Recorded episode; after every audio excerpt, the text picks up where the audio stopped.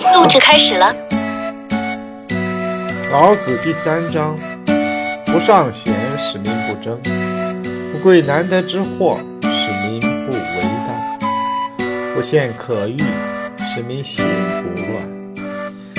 是以圣人之治，虚其心，实其腹；弱其志，强其骨。常使民无知无欲，使夫智者不敢为。为无为，则无不治。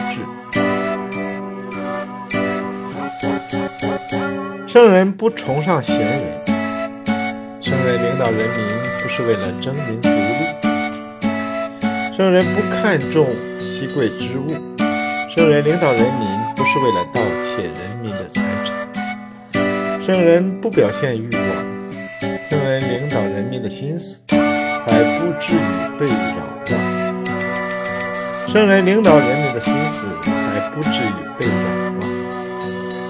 因此，圣人自身的原则是：空虚自己的心灵，满足自己的肚子，弱化自己的志向，加强自己的福气。圣人通常使自己不执成见，不生贪欲。圣人领导使用智者时，自己不敢为所欲为。不作为，而且不作为，以至于达到无所作为，那么就能全面的治理好团队。这一章呢，主要是讲无为。那么无为呢，老子在这里提到了十个方面，为这个使民的三项原则。使民就是领导使用人民。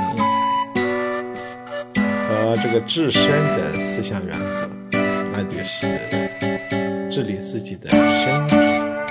这个身呢，包括肉身和思想之身，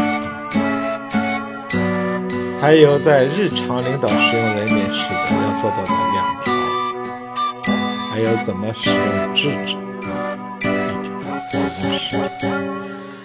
这这这十条看起来，从外在表现上看，就好像什么也不做一样啊。被称之为无为啊，这样的这样十个事项不去作为呢，他就能够把整个的团队管理好了啊。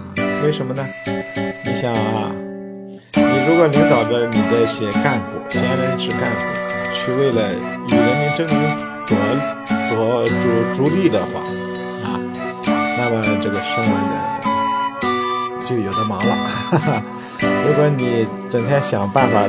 去偷盗人民的财产呢？呃，商人作为一个社会或者团队的领导人呢，他是有这个能力啊，控制一些呃货物啊，抬高他们的价格，也就相当于盗窃人民的财产啊。啊，商人如果是私欲比较重的话啊，领导者是私欲比较重的话，他经常做些暗示或者明示啊，下面自然就会有人来贿赂他。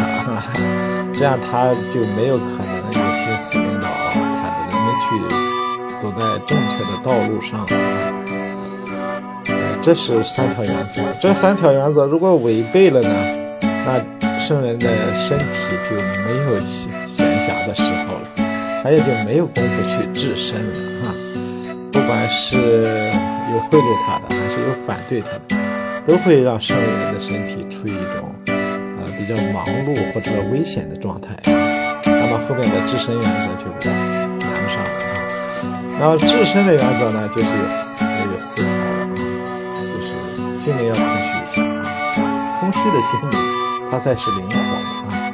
肚子要满足啊，空腹高薪是不行的啊。而且志向要弱化一点，不要什么事都固执己见。骨气呢还要强化一点啊，要有担当的啊，要有承担力啊。后面呢，就是日常的那两条，无知无欲，还有这个使用智者时呢，不要为所欲为，要尊重智者的意见。这十条是圣人领导团队的一个。